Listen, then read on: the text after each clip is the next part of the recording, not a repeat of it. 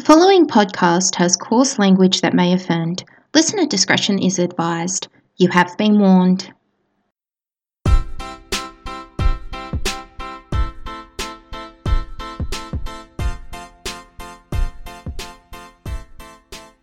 Welcome, peeps and pipettes, to the Dumb Scientist podcast. I'm your host, Liz, and we are continuing our colourful look into the study of suffering. Today's topic will be an overview of inflammation and how much it sucks ass. Inflammation, however, is necessary because it's the body's internal first line of defense.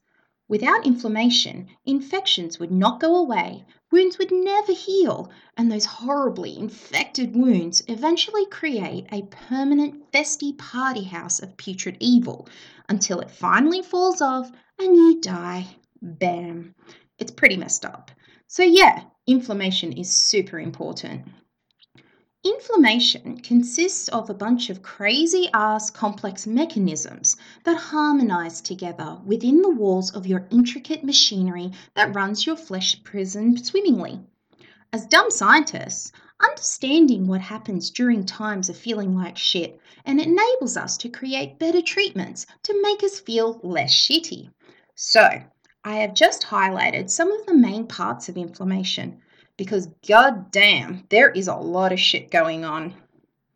There are three main steps that the body does in the first initial response of inflammation. First, there is vasodilation, which is a fancy word for cre- increasing blood flow. This helps the multiple chemical reactions from tissues, meaning a bunch of cells with the same purpose, not the ones that come inside a box. And this is to help leukocytes make their way to the site of injury. It also causes the vessels to become more permeable for the leukocytes to migrate towards a specific site of injury where they can do their magic. In other words, your body has called the emergency services to respond to an injury, and the vessels are like tiny highways.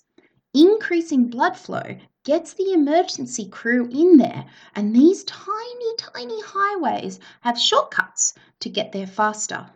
So, on that note, let's get into the nitty gritties. Episode 2 Welcome to the party. What do we usually experience firsthand? Think about a time when you were sick, really sick, with a fever. The most common four symptoms we experience are redness, heat, swelling, and pain. Redness is caused by vasodilation, and heat is a combination of vasodilation and the many multiple reactions taking place inside your body. Swelling is caused by the backlog of accumulating exudate, which is a fancy word for that white liquid that oozes out when you pick off a scab. You know that really gross stuff? Yeah, it's really insane. It's filled with white blood cells and other fun things. Then, last but not least, pain. Pain is due to the increasing amount of leaky juices, oh, sorry, exudate, and the chemical mediators doing its job, plus tissue tension. Pain is the worst one. I'm a sook when it comes to physical pain. You should hear me while I bitch my way through boot camp. It's it's not fun. Oh my god. Anyway, inflammation is divided by two different types of response parties, acute and chronic. Acute, or as I like to call it, a cutie pie response, you kitty, is the quick, no nonsense kind of inflammation. In scientific talk, Acute inflammation triggers the dilation and increase in permeability of blood vessels to allow the transportation of leukocytes to enter the site of injury. And it also is to be activated and eliminated the offending agent and or injury while repairing the site. It's kind of like inviting the robot army to your swanky party. They bring wine and they're super polite. But then they do you a solid by murdering all those pesky uninvited guests. They do it assassin style, and then they eat their corpses. Yes. They clean up your house and they say thank you for the lovely evening and compliment your lovely hospitality, and then they leave. That is acute inflammation. Super polite and super nice. Love it. Chronic inflammation, however, is slightly different. Just like acute, they start off doing the same thing. They're nice, they drink, it's happies, great. But this time, someone has spilt some wine on the circuit board of the robot army and now they have turned red eye evil.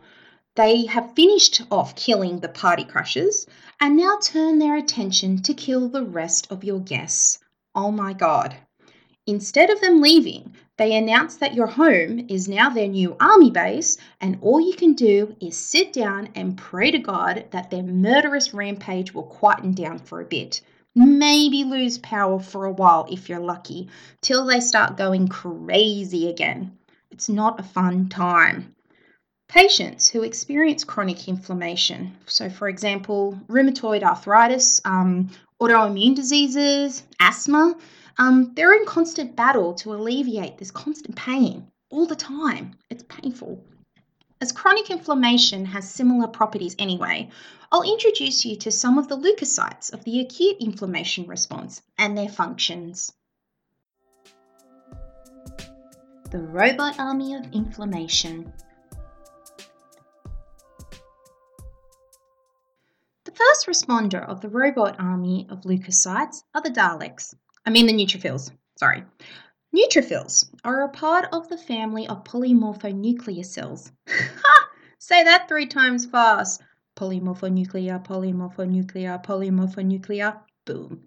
Anywho, neutrophils are a type of granulated cell with a multi-lobed nuclei. Under a microscope, they look like grainy blue circles with bits of dog shit inside. But these dogshit filled orbs of delight are the first responders during inflammation. They ride around the blood train of your body and monitor their surroundings to make sure everything is good in the hood. But when the neutrophils are called to, like the call in Frozen second, because I've watched it a million times, ah, they follow the smell towards the call. This movement is known as chemotaxis, where the neutrophil follows the chemical trail to the infected site so it can begin to do its thing. They have the most amazing ability to express and release cytokines, and this amplifies the response of inflammation to other cells, which makes their reaction go harder, better, faster, stronger. Uh uh uh uh, drop the beat. Oh yeah. You know those granules inside the neutrophil I mentioned? Well, those granules are filled with a variety of enzymes and proteins that help to combat inflammation and also have antimicrobial benefits to kill off the offending agent or microbe, whatever's in there. Neutrophils pretty much puke out shampoo on the enemy. Acidic as shit if you get it in your eyes, but soothing and soft for repairing. Oh my. Another cool trick they can do is phagocytosis. This literally translates to cell eating. I'm not making this up. And it's exactly what a neutrophil can do. A microbe binds onto a receptor located on the cell wall of the neutrophil, and then the neutrophil recognizes it as an enemy of the state. It imprisons the naughty microbe by manipulating its membrane cell wall to engulf the microbe. So the microbe is trapped inside a small bubble within a bubble filled with dog shit. Cell inception. Wow. But it's not over yet.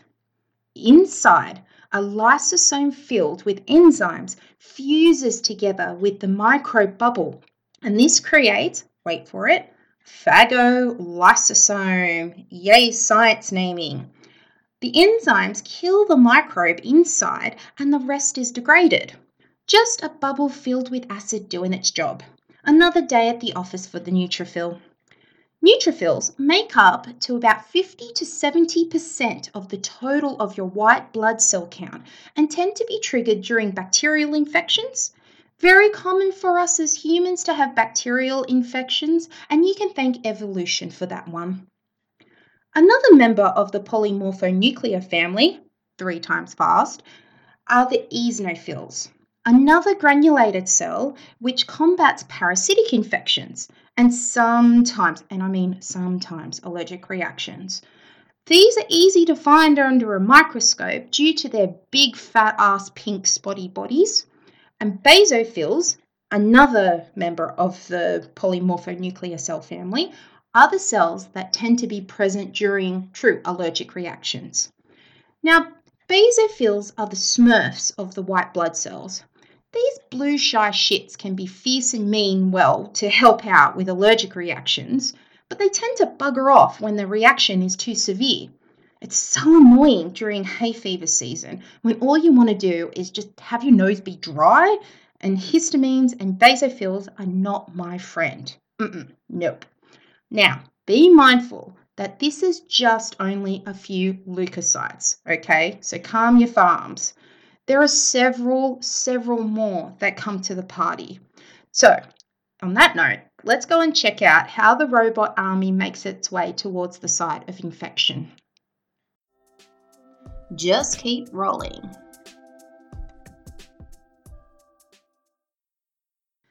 Extravasation is the journey that leukocytes endure from the blood vessel lumen to the interstitial tissue. So, for those who don't know what lumen means, it means hole. Okay? Anyway, this is just another fancy way to describe the leukocyte's migration to the site of injury.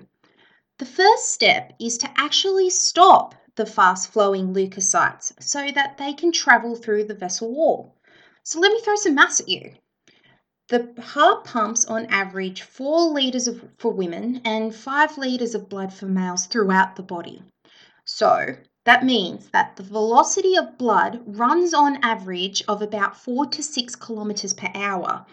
And this walking pace doesn't seem very fast to us, but for a tiny ass microscopic cell, it's like going down whitewater rapids. Okay, it's pretty fast. Anyway, Leukocytes tend to flow in the middle of the blood vessel lumen. So think about it like a water slide. When you ride down, you slide in the middle as best as you can. But if you grab onto the water slide walls itself to stop sliding down, it's very difficult to find any grip. This is the same for the cell. There must be a way for the leukocyte to cling to the inside walls of the blood vessel to stop flowing away. This problem is solved by the tiny little spikes located on the cell surface and rock up on the vessel wall, and these are called selectins. Selectins are expressed during inflammation thanks to the activation of cytokines. Cytokines are chemical messengers that affect other cells to help regulate the immune response. So these little bumps on the cell, as well as the vessel wall, interact with each other and they stick together a little bit. And this slows the roll of the cell. So imagine you are sliding down the water slide and you find that the walls of the slide start growing bumps for you to grip on, and this slows your speed down the slide. And this um, entire process is known as weak rolling interactions. Whew, it's a lot of work for one little cell to stop. So, the leukocyte is slowing down, but it needs to be anchored on so it doesn't slip away.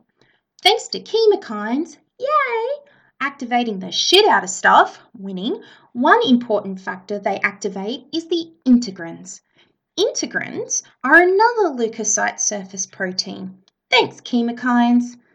Integrins anchor the cell onto the vessel wall, and just like a magnet, the cell sticks on firmly and begins to squash down flat so it won't get washed away with the blood flow.